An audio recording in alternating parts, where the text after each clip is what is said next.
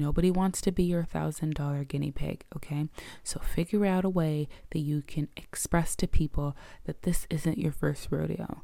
Just because you might be trying to get your first client, it isn't the first time that you've done the thing that you're trying to sell.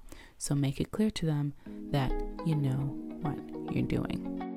Hello, hello, hello. My name is Belinda Aramity, and I am the host of the Claim Your Space podcast. The Claim Your Space podcast is a podcast for entrepreneurs looking to grow and scale their businesses in a way that aligns with the lives they want to live. I'm a sales and business coach. I have trained hundreds of people on effective social selling strategy. I'm a mom, I'm a wife, I'm a friend, I'm full of sarcasm and wit and it's taken me a while for me to own my confidence and my space within my industry. And I'm dedicating this podcast to helping you claim your space, own your space, and grow a business that's in alignment with exactly how you want to live your life. It's possible. You can do it. Let's do it together. Hello, and welcome to another episode of the Claim Your Space podcast. Today, I wanted to try something a little bit different. I wanted to start off, and we'll see how long we'll keep this running, but I want to start off with something that I feel you really need to know about your mindset around sales and selling before we get into the juicy bits of the episode. So, for those of you that don't know, when I started my first company, Salesfluence Consulting, really my intention and my goal for the company was to change the way that we sell to one another. That's still the company's goals, goal today. It will continue to be the company's goal into the future and beyond. And the way that we're doing it right now in this season is really helping people leverage the power of LinkedIn to actually connect with their prospects, have high value conversations, build personal brands that sell, and ultimately make money. And so, one of the things that I wanted to talk about today is that you need to decide that you deserve. Okay. When it comes to sales and selling, one of the most important things is confidence.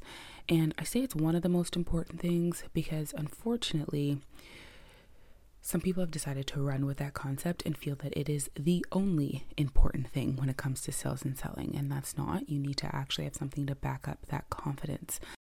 But confidence is so important because if you don't feel confident as you're trying to sell something to someone, people start feeling that energy and they feel uncomfortable buying from you. They kind of have that little intuitive sense that hmm, something's not right here. Because you got to think about it, right? If you're really confident in what you're selling, then the thing must be good. That's just the assumption that people make. If you're not confident about something, you're shifty on your feet because there's something that you know that they don't know. And maybe you're afraid that they're going to know, right? Or they're going to find out. So, confidence is so important. And as I was preparing mentally for this episode, I was thinking, why do people have such a hard time with confidence? What about about selling makes people feel a lack of confidence. And for me, it comes down to deciding that you deserve. Have you decided that you deserve to charge the price that you charge? Have you decided that you deserve to be an entrepreneur? Have you decided that you deserve to serve the level of person that you want and you desire to serve? Have you decided that the steps that you are taking right now are going to actually bring you into the life that you want to live?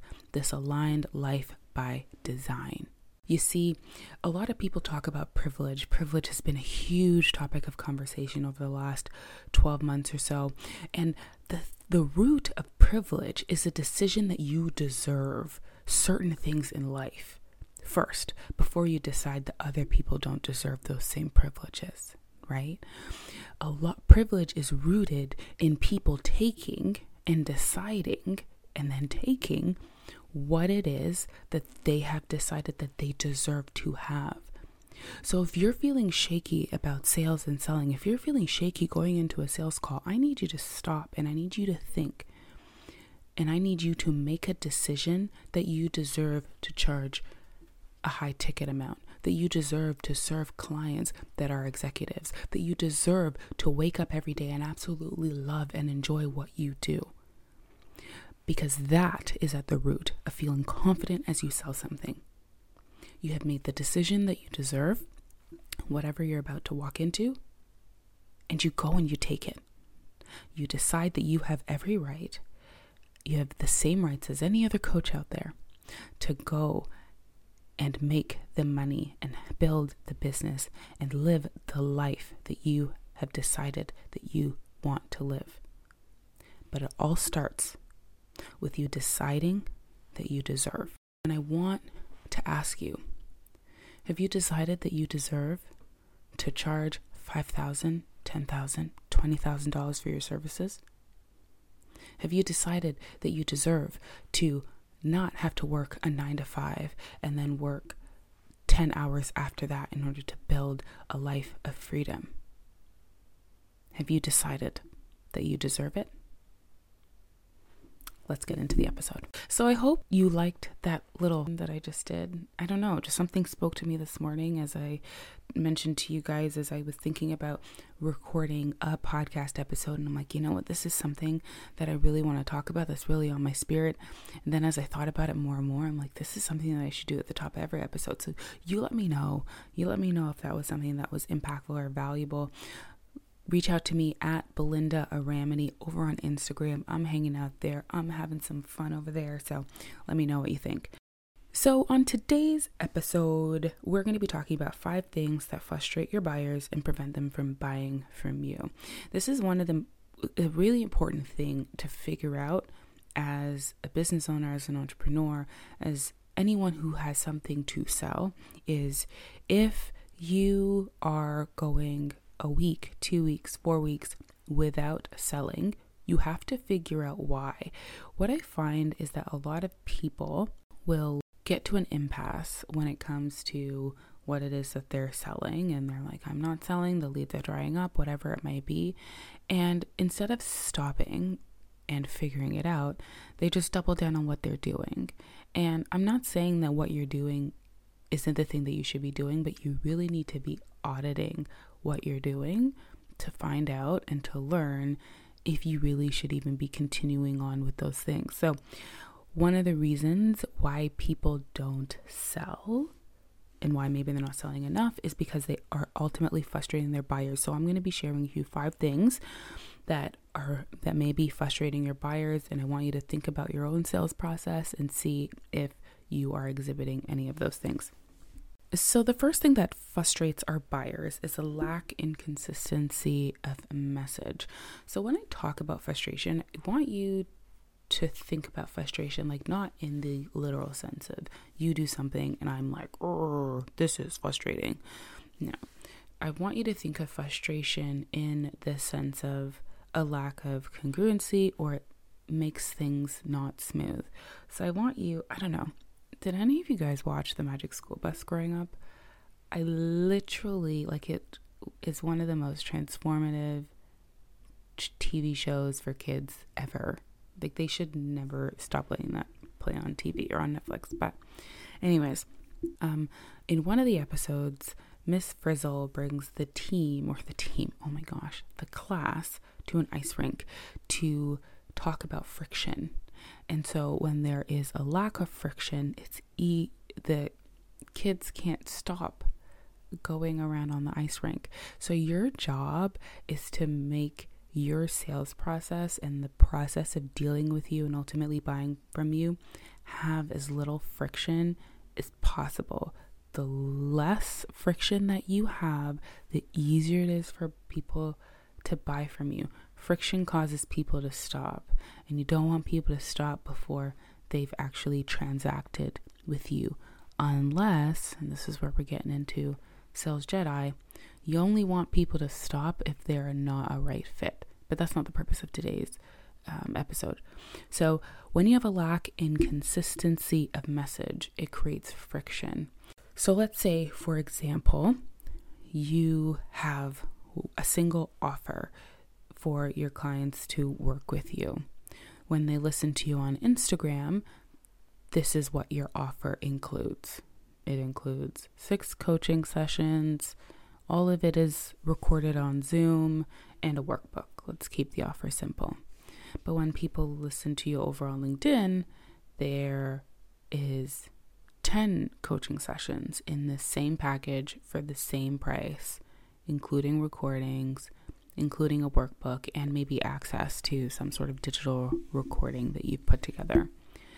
Now, if the same person sees you both on Instagram and on LinkedIn, now there's a lack of consistency in your message and they start getting confused.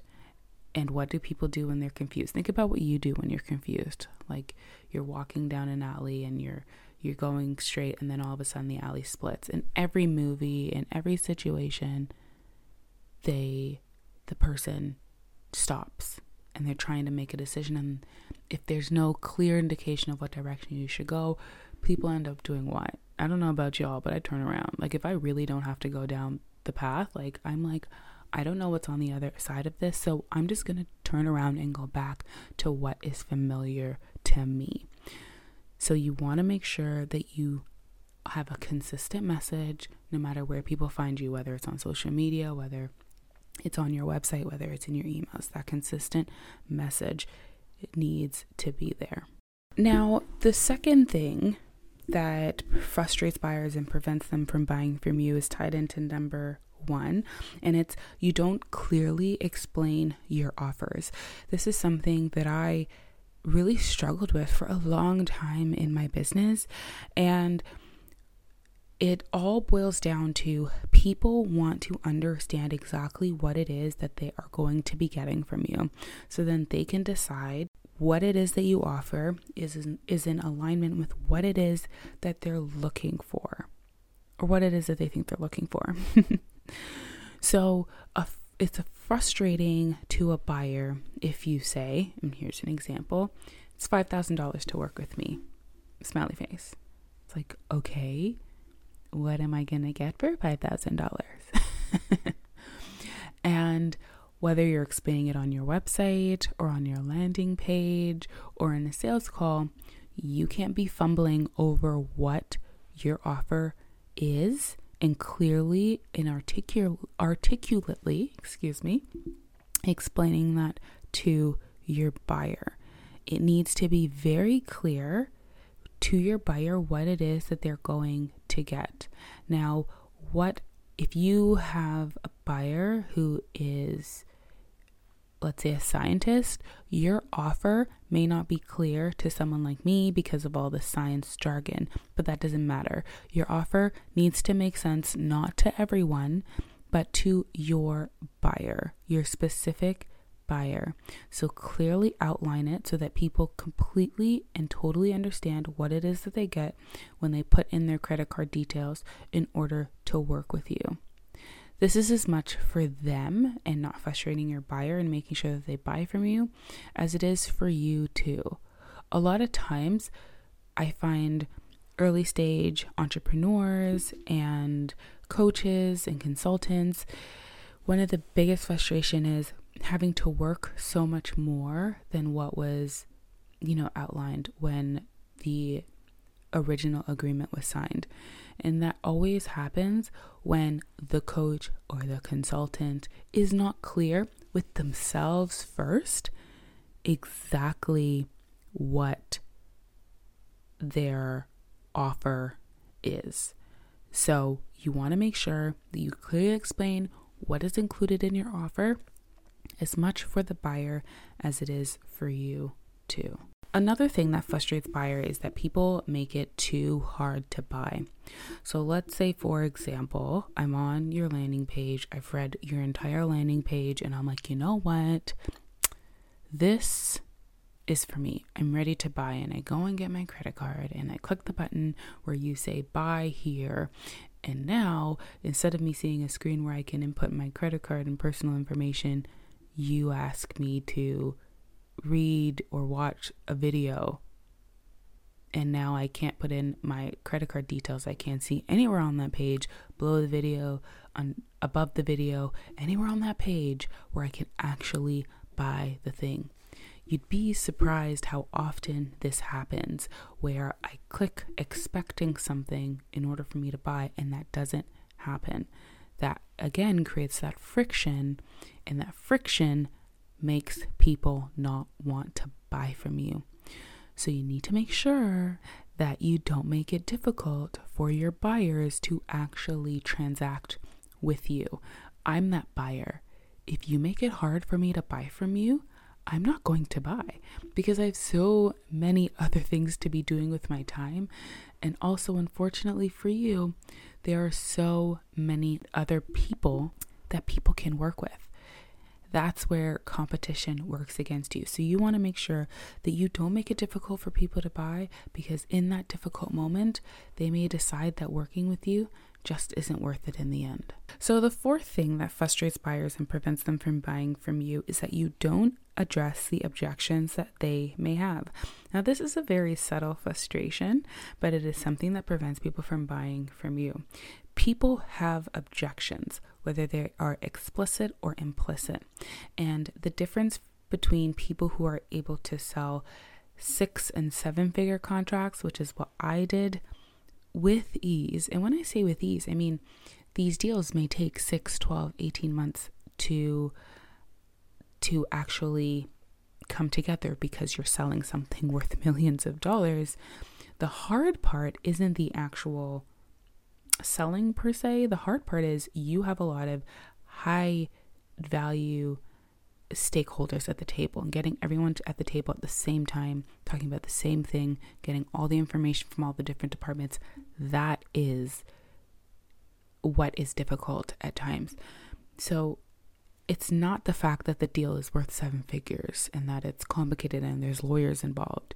If seven figures is not hard, it's not hard to sell seven figures. It's complicated, and that's the difference. But any great sales executive knows their prospects' objections and knows how to address the objection whether or not the prospect brings it up. Okay? So, as you're creating content, as you're you're putting your your sales pages together, as you're having sales conversations, you need to know how to one what the objections are of your prospect and then two addressing those objections because whether they recognize it or not, whether you recognize it or not, these implicit and quiet objections are often the reason why people don't buy. I want you to sit and think for a minute. Why do you think people offer payment plans? Right? The payment plan is offered because of the objection that something is too expensive. And it's not that something is too expensive per se, that, oh, it's not that your product isn't worth $5,000. So now instead of offering it for 5000 you should offer it for 500 No, no, no, no, no. The objection there with the price isn't the 5000 but the fact that I, as the prospect, cannot put down $5,000.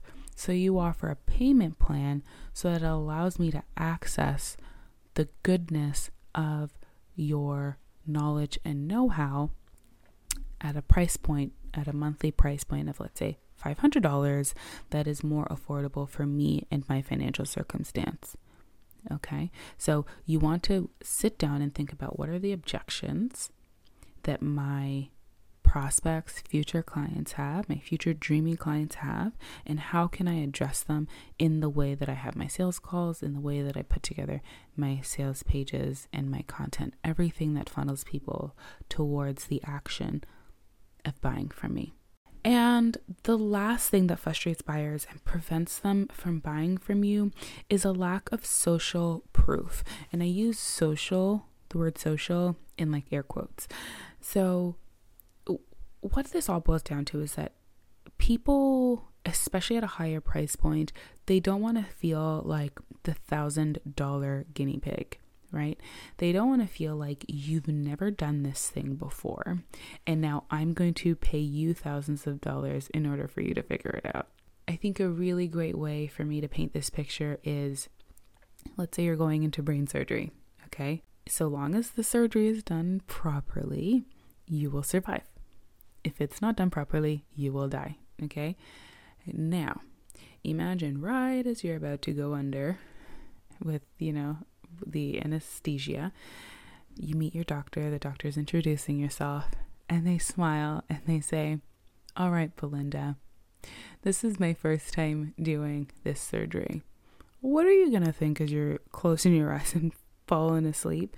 You're going to be literally in panic. You might even go into cardiac arrest. I mean, I know I would. They'd have to bring me back up. The anesthesiologist would have to figure out how to bring me back out of this coma because I would be having an active heart attack. Okay?